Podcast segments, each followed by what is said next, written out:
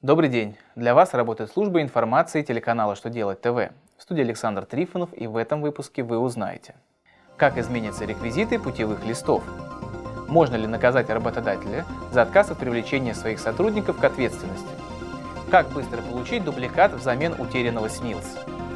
Итак, о самом главном по порядку.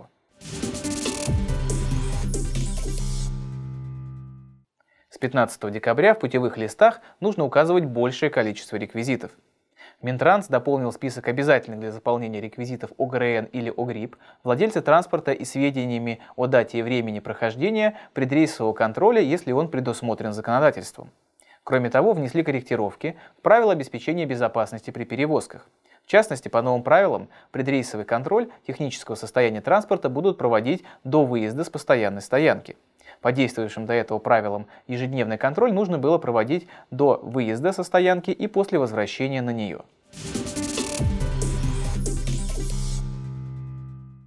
Верховный суд России рассмотрел дело, в котором прокурор потребовал от работодателя привлечь к дисциплинарной ответственности сотрудников, нарушивших закон, и пришел к выводу, что требование было неправомерным. При этом к самому работодателю, отказавшемуся привлекать своих сотрудников к ответственности, никаких санкций применять нельзя – в ином случае можно будет оспорить их правомерность в судебном порядке. При этом невыполнение законных требований прокурора грозит юрлицу штрафом от 50 до 100 тысяч рублей или приостановкой деятельности до 90 суток, а должностным лицам штрафом от 2 до 3 тысяч рублей или дисквалификацией на срок от 6 до 12 месяцев.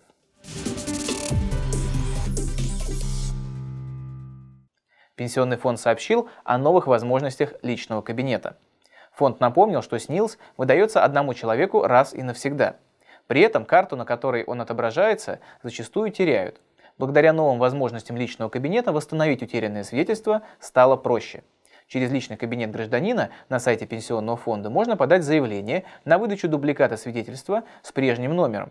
После этого в сервисе сформируется новое свидетельство в электронном виде. Чтобы получить новое свидетельство в привычном виде зеленой карты, нужно обратиться в клиентскую службу пенсионного фонда или МФЦ. На этом у меня вся информация. Я благодарю вас за внимание и до новых встреч.